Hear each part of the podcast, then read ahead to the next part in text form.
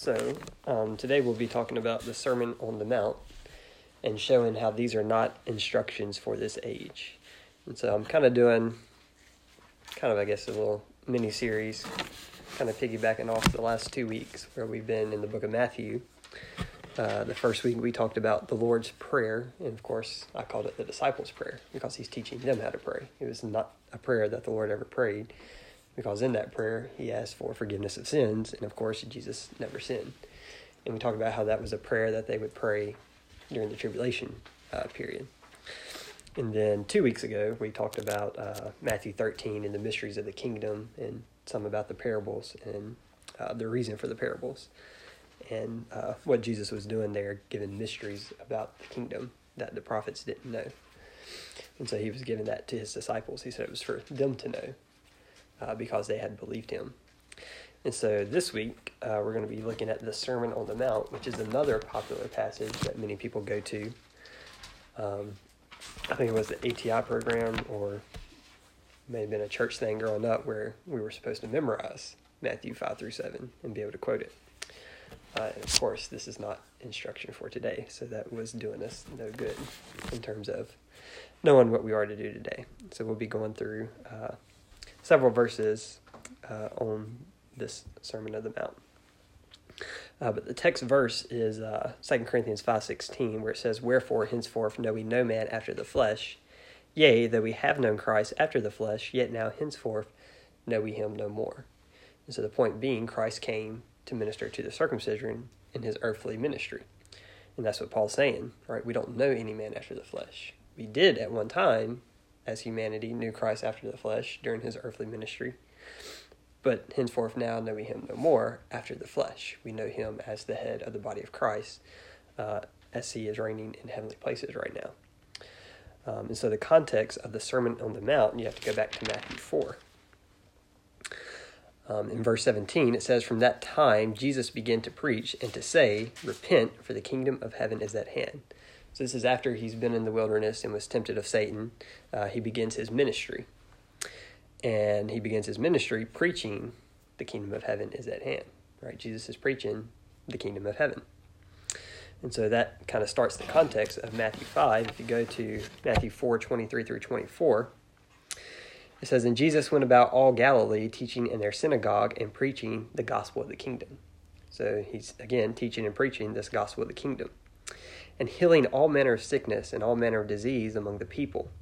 And his fame went throughout all Syria, and they brought unto him all sick people that were taken with divers diseases and torments, and those which were possessed with devils, and those which were lunatic, and those that had the palsy, and he healed them. So, this, again, this is Jesus' ministry. He's preaching the gospel of the kingdom, and he's healing people. He's healing all manner of people's sickness. Uh, and that's important to note because this isn't happening today. We aren't given a healing ministry. Uh, but that's in relation to the kingdom. Again, the kingdom of heaven is at hand. Um, it's not going to be a lot of sick people in Christ's kingdom, right? That's why he's healing them, because sickness will be done away with in the kingdom uh, that Christ brings. Uh, and you see this in Isaiah 33, verse 20 through 24. It says, Look upon Zion, the city of our sol- solemnities. Thine eyes shall see Jerusalem, a quiet habitation, a tabernacle that shall not be taken down. Not one of the stakes thereof shall ever be removed, neither shall any of the cords thereof be broken. But there the glorious Lord will be unto us a place of broad rivers and streams, wherein shall go no galley with oars, neither shall gallant ship pass thereby. For the Lord is our judge, the Lord is our lawgiver, the Lord is our king, he will save us. Thy tacklings are loose, they could they could not well strengthen their mass, they could not spread the sail. Then is the prey of a great spoil divided, the lame take the prey. And the inhabitant shall not say, I am sick. The people that dwell therein shall be forgiven their iniquity. So notice that last phrase. Again, this is a prophecy of the kingdom and when the Lord's reigning on earth. Uh, verse 24, it says, The inhabitant shall not say, I am sick. That's because they would be healed in the kingdom, entering into the kingdom. So that's the reason for Jesus' healing ministry. That's why he healed people, right? Because the kingdom's at hand, and there would not be a bunch of sick, believing Jews going into the kingdom. Uh, also in Matthew 5, uh, 4, verse 25, it said, And there followed him a great multitudes of people from Galilee and from Decapolis and from Jerusalem and from Judea and from beyond Jordan. So you have a great multitude following Jesus from these different uh, cities. And if you look on a map, all these cities are in Israel, right? Jerusalem, Judea, um, Galilee, Decapolis, the River Jordan, all these is the region of Israel, right? The nation of Israel. And so it's clear, again, Jesus' ministry is to the nation of Israel. That's what's going on here. Uh, and then also just give a little more context to Matthew 5 through 7. Uh, the word kingdom, kingdom of heaven, kingdom of God, is mentioned nine times in these two chapters. So again, that gives you the context of what Jesus is dealing with. He's dealing with the kingdom and how it's at hand. So that gives you a little bit of the context here of uh, Matthew 5. Jesus is starting his earthly ministry. He's preaching the kingdom. He's healing people, which is in relation to the kingdom being at hand. And he has a multitude of Israelites, Jews, that are following him. And so you come to Matthew 5, and of course, uh, it says, Seeing the multitudes, he went up into a mountain, and when he was set, his disciples came unto him, and he opened his mouth and taught them, saying. Um, so he's teaching his disciples here. Right? This message is to his disciples. Um, but we're going to hit some of the high points or points that people often preach on, messages you hear preached on within these three chapters. And of course, the first is the Beatitudes that are found in Matthew 3 through 11. Uh, it says, Blessed are the poor in spirit, for theirs is the kingdom of heaven. Blessed are they that mourn, for they shall be comforted. Blessed are the meek, for they shall inherit the earth. Blessed are they which do hunger and thirst after righteousness, for they shall be filled. Blessed are the merciful, for they shall obtain mercy. Blessed are the pure in heart, for they shall see God. Blessed are the peacemakers, for they shall be called the children of God. Blessed are they which are persecuted for righteousness' sake, for theirs is the kingdom of heaven. Blessed are ye when men shall revile you and persecute you, and shall say all manner of evil against you falsely for my sake. So here, what you have is blessing based on people's actions, right? Based on what they do, right? Blessed are the poor in spirit. Blessed are they that mourn. Blessed are the meek, those which hunger after righteousness. So it's blessing being given based on people's actions. Um, Deuteronomy 11, 26 to 28. Under the law, you got blessing by, of course, obeying the law. And you had curses for those who would disobey the law. Deuteronomy 11, 26 through 28. He says, Behold, I set before you this day a blessing and a curse. A blessing if you obey the commandments of the Lord your God, which I command you this day, and a curse if you will not obey the commandments of the Lord your God, but turn aside out of the way which I command you this day to go after other gods which you have not known. So, of course, under the law, you had uh, blessings if you kept it, and a curse if you disobeyed it. And so, here in the Beatitudes, you have people, if they have a certain spirit, or if they pursue righteousness, they're going to get the blessing, right? Um, we today, as members of the body of Christ, Paul says, Blessed is the man to whom God does not impute sin, right? That's how we are blessed today because Christ is not imputing sin to us. Uh, Romans 4, found Romans 4, 5 through 8. So nowhere in Paul's epistles do you find, right, you'll be blessed if you do this, or you'll be blessed if you have this spirit. He teaches that we are blessed. Uh, in verse 5, it says, But to him that worketh not, but believeth on him that justifieth the ungodly, his faith is counted for righteousness. Down in verse 8, Blessed is the man to whom the Lord will not impute sin. Uh, and of course, he's quoting David there. And so his point being, right, we have righteousness imputed to us, forgiveness of sins, based on what Christ did, right, and faith in that. And blessed are we because we can have these blessings just by having faith in uh, the work that Christ did on the cross. In Ephesians 1, verse 3, he says, Blessed be the God and Father of our Lord Jesus Christ, who hath blessed us with all spiritual blessings in heavenly places in Christ. So you already possess all spiritual blessings in Christ Jesus. He's already blessed you with that uh, once you were saved. So again, you don't have to have a certain spirit. You don't have to pursue righteousness. Those are good things maybe to have, but you don't have to to get blessed such as what is taught in the Beatitudes. Um, also, it's interesting in Matthew 5 5, he says, Blessed are the meek, for they shall inherit the earth. And so that inheriting the earth is specific to Israel. Uh, it's actually a quote from Psalms 37 11, which I'll read real quick. which to show you that Jesus is, again, teaching the law, right? He's quoting out the Psalms and the prophets. Uh, it says, But the meek shall inherit the earth and shall delight themselves in the abundance of peace. And so that's what Jesus says Blessed are the meek, for they shall inherit the earth. And of course, Israel is promised to reign over the earth in Jerusalem, right? They were promised a land, a city, and that they would be the ruling nation over the other nations. So that uh, promise of inheriting the earth is specific to the nation of Israel.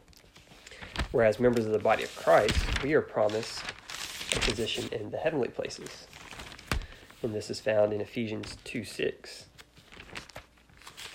Um, we just read where we are blessed with all spiritual blessings in heavenly places. And so we will get those blessings. We already possess them spiritually, but we will actually possess them when we get our position in heavenly places. Uh, Ephesians 2 6, it says, He hath raised us up together and made us sit together in heavenly places in Christ Jesus. So we, as members of the body of Christ, have a position in the heavenly places. Uh, 1 Thessalonians 4, verse 16 through 18, it says, For the Lord himself shall descend from heaven with a shout, with the voice of the archangel, and with the trump of God, and the dead in Christ shall rise first. Then we which are alive and remain shall be caught up together with him in the clouds to meet the Lord in the air, and so shall we ever be with the Lord.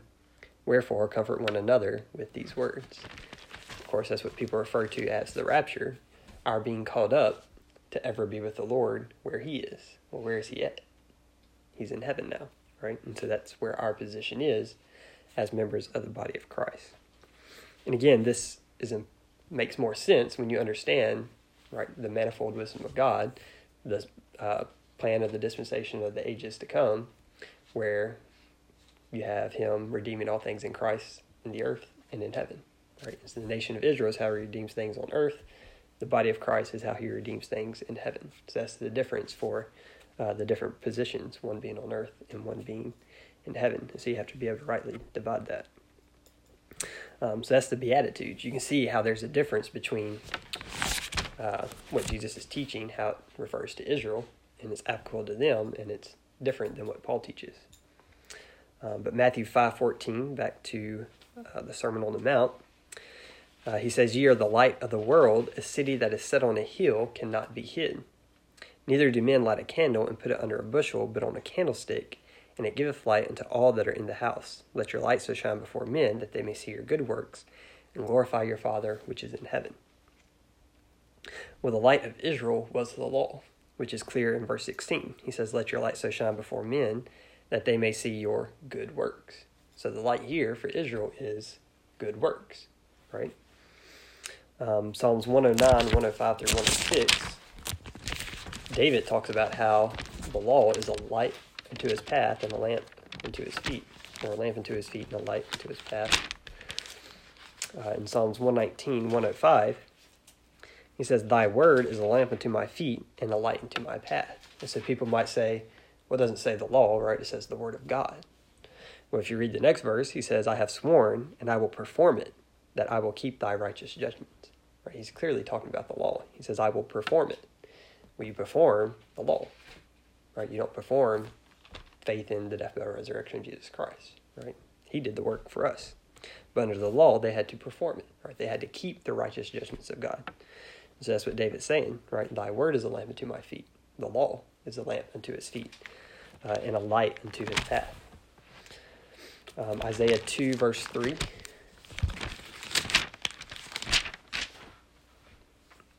Says, And many people shall go and say, Come ye, and let us go up to the mountain of the Lord, to the house of the God of Jacob, and he will teach us of his ways, and we will walk in his paths, for out of Zion shall go forth the law and the word of the Lord from Jerusalem.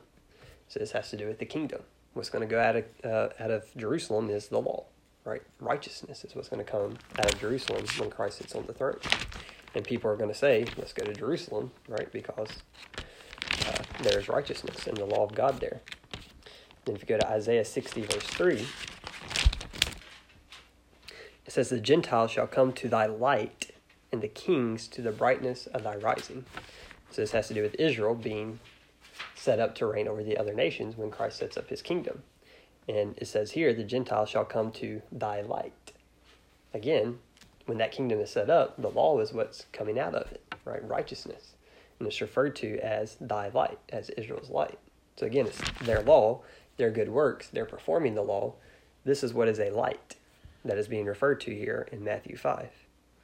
And of course, we know this is different than uh, what we are taught today for us as members of the body of Christ.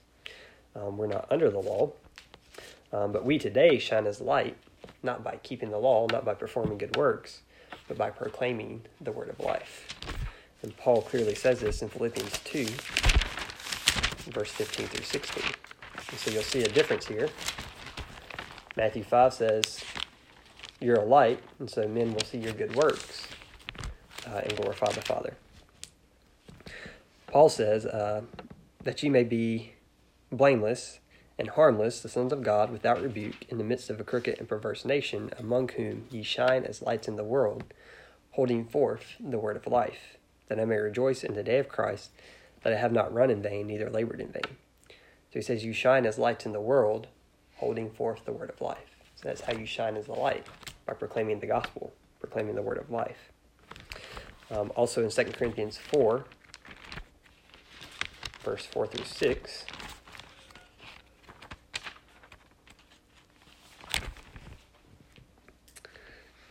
it says, In whom the God of this world hath blinded the minds of them which believe not, lest the light the glorious gospel of Christ, who is the image of God, should shine unto them. So here he refers to, again, the gospel of Christ as being the light, right? Unless the light of the gospel of Christ should shine unto them. For we preach not ourselves, but Christ Jesus the Lord, and ourselves your servants for Jesus' sake. For God, who commanded the light to shine out of darkness, hath shined in our hearts to give the light of the knowledge of the glory of God in the face of Jesus Christ. So very clearly here, the light is Jesus Christ. It's the gospel of Jesus Christ. Right? And so again, we shine as lights today, not by performing good works or keeping the law, but by proclaiming the gospel of Christ.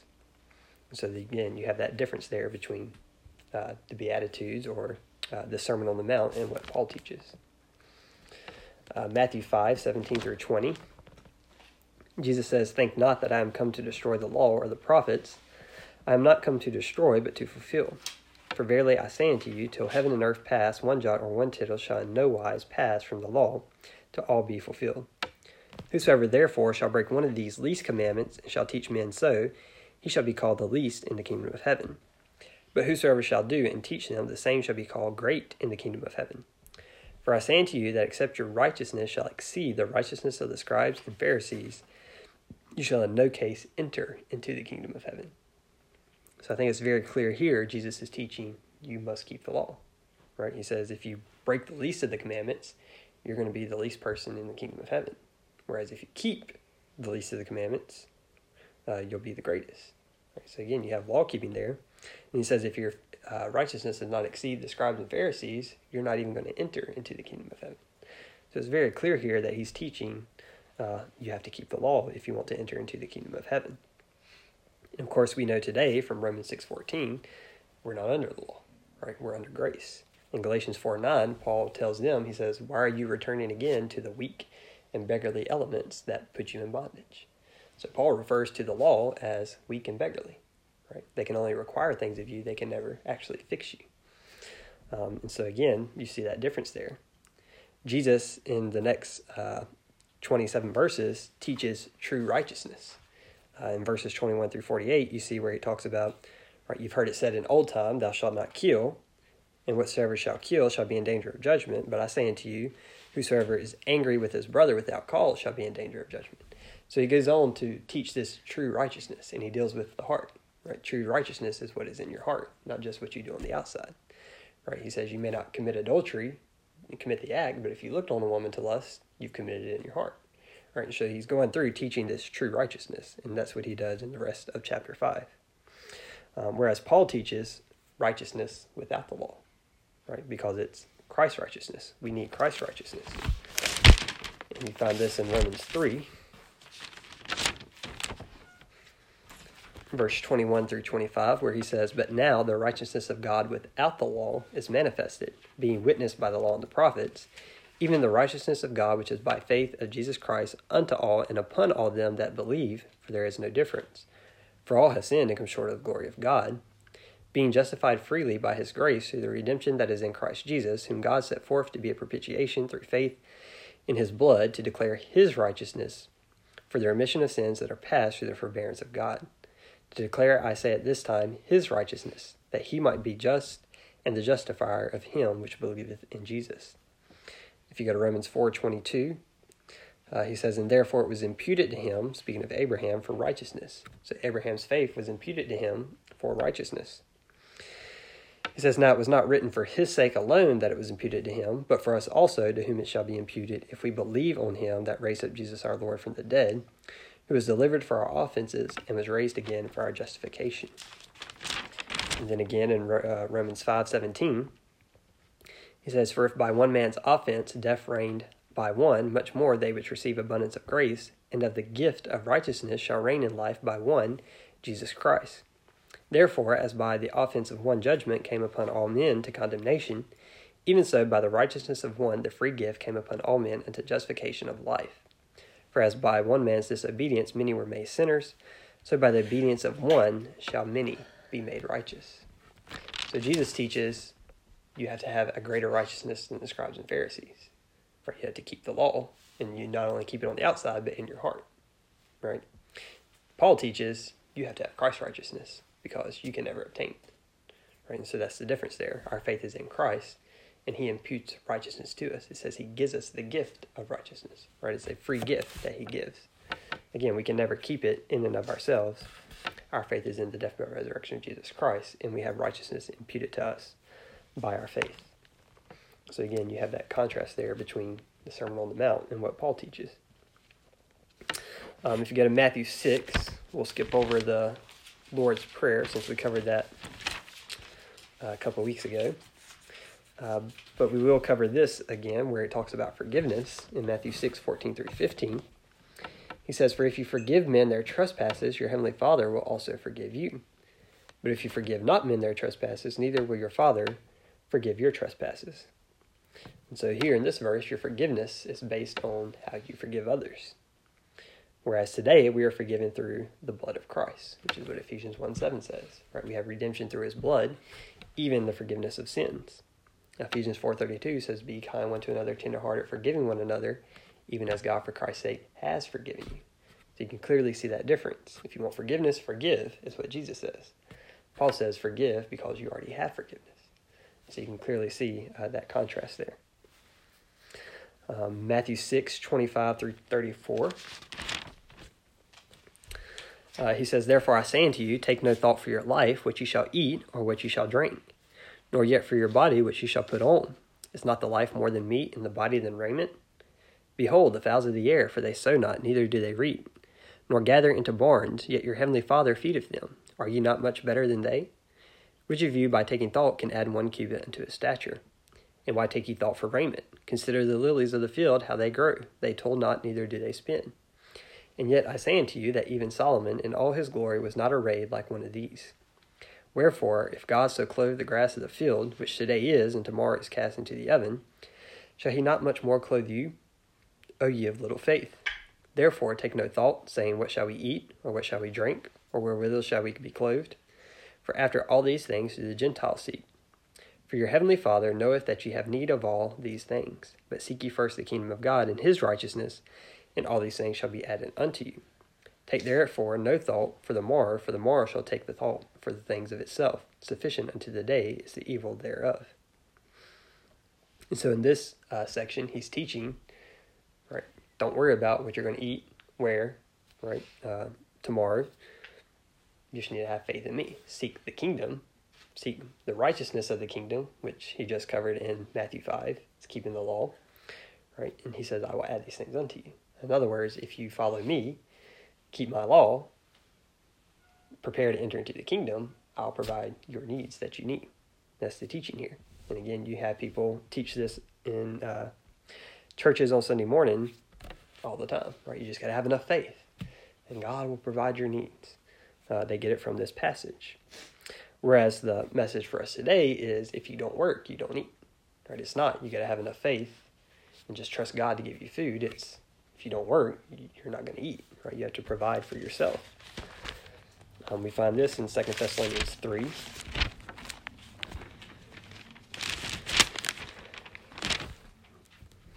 Uh, uh, 10 through 12, where he says, For even when you were with for even when we were with you, this we commanded you, that if any would not work, neither should he eat. For we hear that there are some which walk among you disorderly, working not at all, but are busybodies. Now them that are such we command and exhort by our Lord Jesus Christ that with their that with quietness they work and eat their own bread. So the instruction here is if you don't work, you don't eat. You need to work and provide for yourself and eat your own bread. Um, and then if you go to 1 Timothy 5 8, he says, But if any provide not for his own, and especially for those of his own house, he hath denied the faith and is worse than an infidel. An infidel is simply an unbeliever. But he says, if you don't provide for your own, you're worse than an unbeliever. So the instruction today is to provide for yourself, to work and eat your own bread. And so people might say, well, you're, you're teaching people not to trust in God to provide their needs. No, the instruction is trust the Word of God. He has already given you everything you need. His instruction is work and buy your own bread. So if you're trusting in God and rightly dividing, your faith is in God, and He told you to work and buy your own bread. Right? So you're still trusting in God. He's given you the instructions you need for today. You just got to follow them. Right? Um, again, the instructions are different. The kingdom is not at hand today. Christ is not here on earth bringing in the kingdom. Right? So we can't literally follow Him, which is what they were doing here, and Him do miracles for us. Right? There's a difference there. Things have changed. So you can see that difference. Um, this teaching of selling all that you have and um, trusting in God to meet your daily needs um, is tied to the kingdom in the tribulation time period. Um, just as God had once provided for Israel, thinking about in the wilderness when He gave them manna and the quail, He's going to do it again. Now you think about the miracles in Matthew 14, verse 15 through 20. This is what He means by follow me, right? Trust in me, and I will provide your daily needs. It says, And when it was evening, his disciples came to him, saying, This is a desert place, and the time is now past. Send the multitude away, that they may go into the villages and buy themselves victuals. But Jesus said unto them, They need not depart, give ye them to eat. And they say unto him, We have here but five loaves and two fishes. He said, Bring them hither to me. And he commanded the multitude to sit down on the grass, and took the five loaves and the two fishes, and looking up to heaven, he blessed and brake, and gave the loaves to his disciples, and the disciples to the multitude. And they did all eat and were filled, and they took up of the fragments that remained twelve baskets. And they had they that had eaten were about five thousand men, beside women and children. So it's over five thousand people that Jesus fed based off of these um, five loaves and two fishes. Again, this was his provision for them. They were following him, right? They were seeking the kingdom, listening to Jesus, so he provided for them, right? He met their needs. Um, so again, it's specifically tied to that kingdom teaching. Um, Revelation 12 14, in the tribulation, again, this will be applicable because the nation of Israel will not be able to buy and sell in the market because they wouldn't take the mark of the beast. And so God will then again miraculously provide for them. In Revelation 12 14, it says, And to the woman were given two wings of a great eagle that she might fly into the wilderness, into her place where she is nourished for a time and times and a half a time from the face of the serpent. And so the woman here is the nation of Israel and talks about her being in the wilderness and being nourished. Right? That's God providing for them, right? meeting their needs. And so again, you can see how this is tied to the kingdom and how it can be applicable to those who are going to enter into the kingdom. But it's not applicable to us today. God's not doing that today. So we work and provide our own need. Um, but this is why the disciples could sell all that they had and quit their jobs and follow Christ literally. Right? They were literally following Christ on the earth um, because the kingdom was at hand. You don't need a job. You don't need a house when you're about to enter into the kingdom of God. Right? That's the teaching. That's why Jesus is teaching this. Again, this is not the case today. If someone sells all that they have to do the ministry, they're going to end up asking others to give them money which is what every missionary does. They don't actually go to the mission field and say, God's going to provide my needs. They spend two years, go around to every church and say, hey, can you give me enough money to where I can live over there? Right? There's a difference. That's not trusting God how they were doing here, to where He would miraculously give you the food and the clothes you need. Right? He wasn't miraculously providing money for the disciples. He was meeting their needs, giving them the food and the raiments that they needed. And so again, this is what was taught in the earthly ministry, Matthew 13, 44. Uh, he gives a parable where he says, Again, the kingdom of heaven is like unto a treasure hidden in a field, the which when a man hath found, he hideth, and for joy thereof goeth and selleth all that he hath, and buyeth that field. Well, that's, of course, a parable, but the teaching is the kingdom is the field, and it's at hand. And so if you find this treasure that's hidden in the field, you're going to sell everything you have for that treasure. Well, the kingdom is the treasure, if you're going to follow Christ, you're going to sell what you have and follow Him to enter into that kingdom. Um, Luke eighteen twenty two, where he tells the rich young ruler that he lacked one thing, he tells him, Now when Jesus heard these things, he saith unto him, Yet lackest thou one thing, sell all that thou hast, and distribute unto the poor, and thou shalt have treasure in heaven, and come follow me. Again, a lot of people say, well, he just said that to, you know, expose this man's love for money. No, this is what this man had to do if he wanted to enter into the kingdom of heaven, was sell all that he had and literally follow Christ. Right? But no, he loved this earth more than the kingdom, right? More than Jesus. Um, and then Luke 12, 22 through 34 is very clear when he tells the little flock, he says, uh, let's see, verse 22, he says, And he said unto his disciples, Therefore I say unto you, take no thought for your life. And so this is very similar to what he teaches in Matthew 6. Uh, he says, What you shall eat, neither for the body which you shall put on. The life is more than meat, and the body is more than raiment.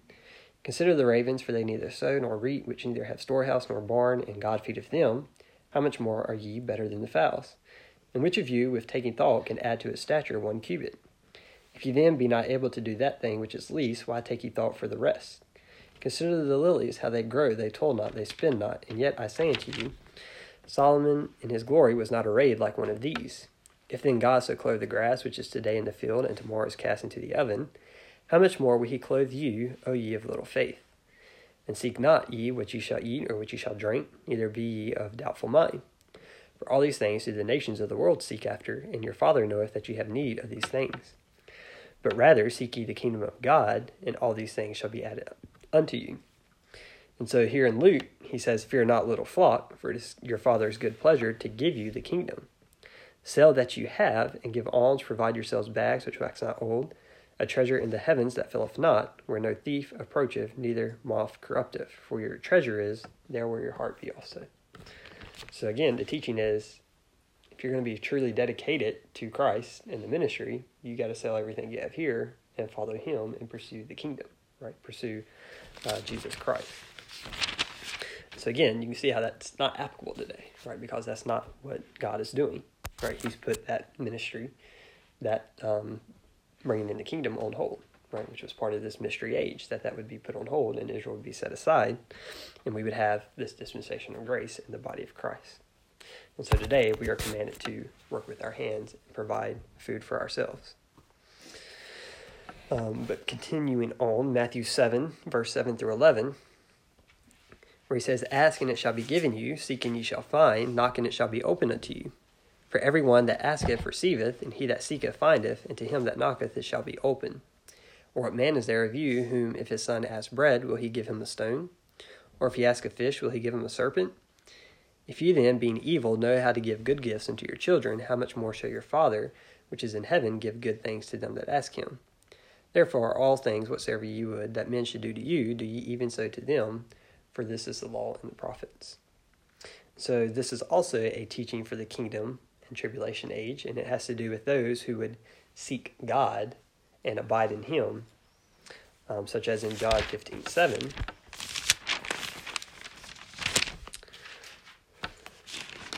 Not saying that as long as you trust God and ask for whatever, He's going to give it to you. You have to be seeking God and abiding in Him. Um, and then the things you ask for are either your daily needs because you are following Christ, you sold everything you had, or it's going to be right something for the ministry. Uh, but he says in John 15, 7, If you abide in me and my words abide in you, you shall ask what you will, and it shall be done unto you. So again, there's a stipulation there if you abide in me and my words abide in you, whatever you ask will be done unto you, right? Because you're going to be asking for uh, the will of God. In Jeremiah 29 11 through 13,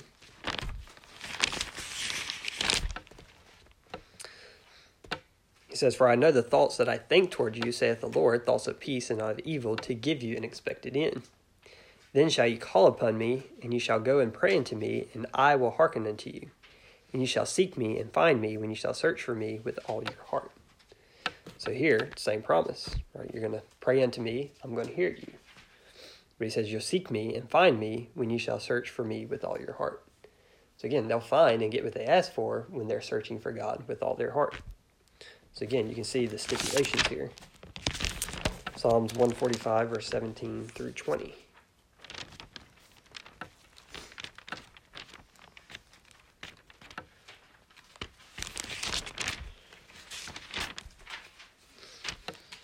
Says, The Lord is righteous in all his ways, and holy in all his works. The Lord is nigh unto all them that call upon him, to all that call upon him in truth. He will fulfill the desires of them that fear him. He also will hear their cry and will save them. The Lord preserveth all them that love him, but all the wicked will he destroy. So here again, those that fear him are those that call upon him in truth. Those are the ones that uh, will have their prayers answered. Right? Those are the ones that he'll fulfill the desires of their heart because they're going to be seeking the will of God. Whereas today, Paul tells us in Romans 8 26, we don't know what we ought to pray for. Right? You can be saved, you can have the Spirit in you, but you still don't know what you ought to pray for, right? Um, in Philippians 4 6 through 7, Paul says to make your prayers and supplications unto the Lord but he doesn't say he promises to give you the desires of your heart. Uh, he says, Be careful for nothing, but in everything, by prayer and supplication, with thanksgiving, let your requests be made known unto God. And the peace of God, which passeth all understanding, shall keep your hearts and minds through Jesus Christ.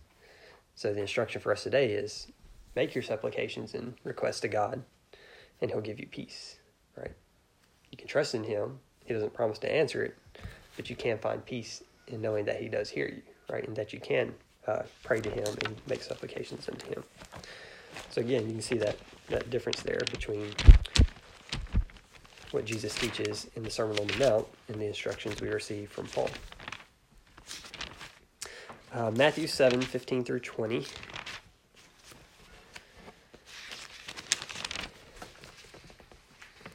He says, Beware of false prophets, which come to you in sheep's clothing, but inwardly they are ravening wolves.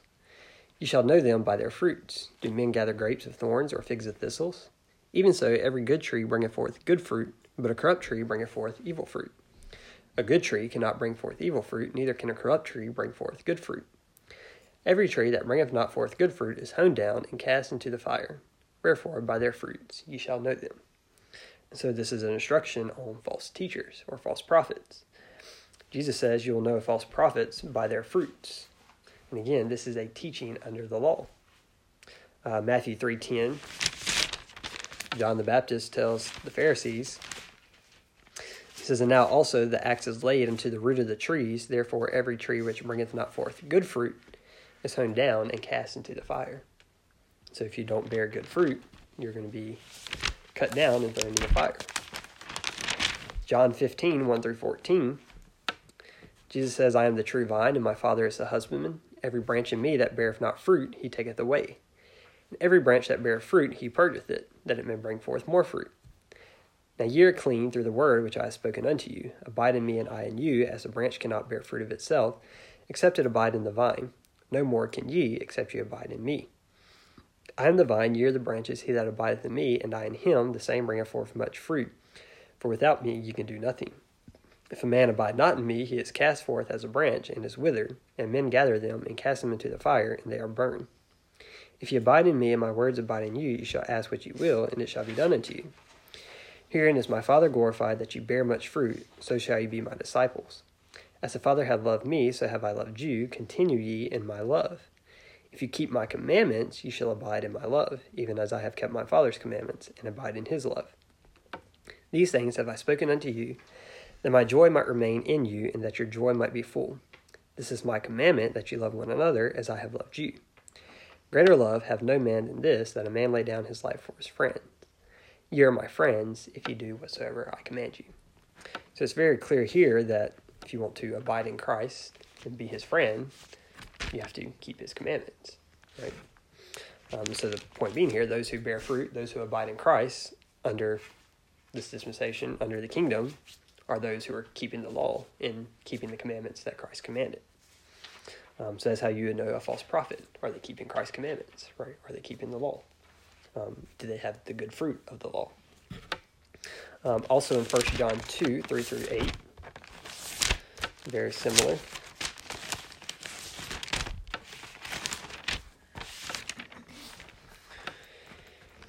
He says, And hereby do we know that we know him if we keep his commandments. He that saith, I know him, and keepeth not his commandments, is a liar, and the truth is not in him. But whoso keepeth his word, in him verily is the love of God perfected. Hereby know we that we are in him.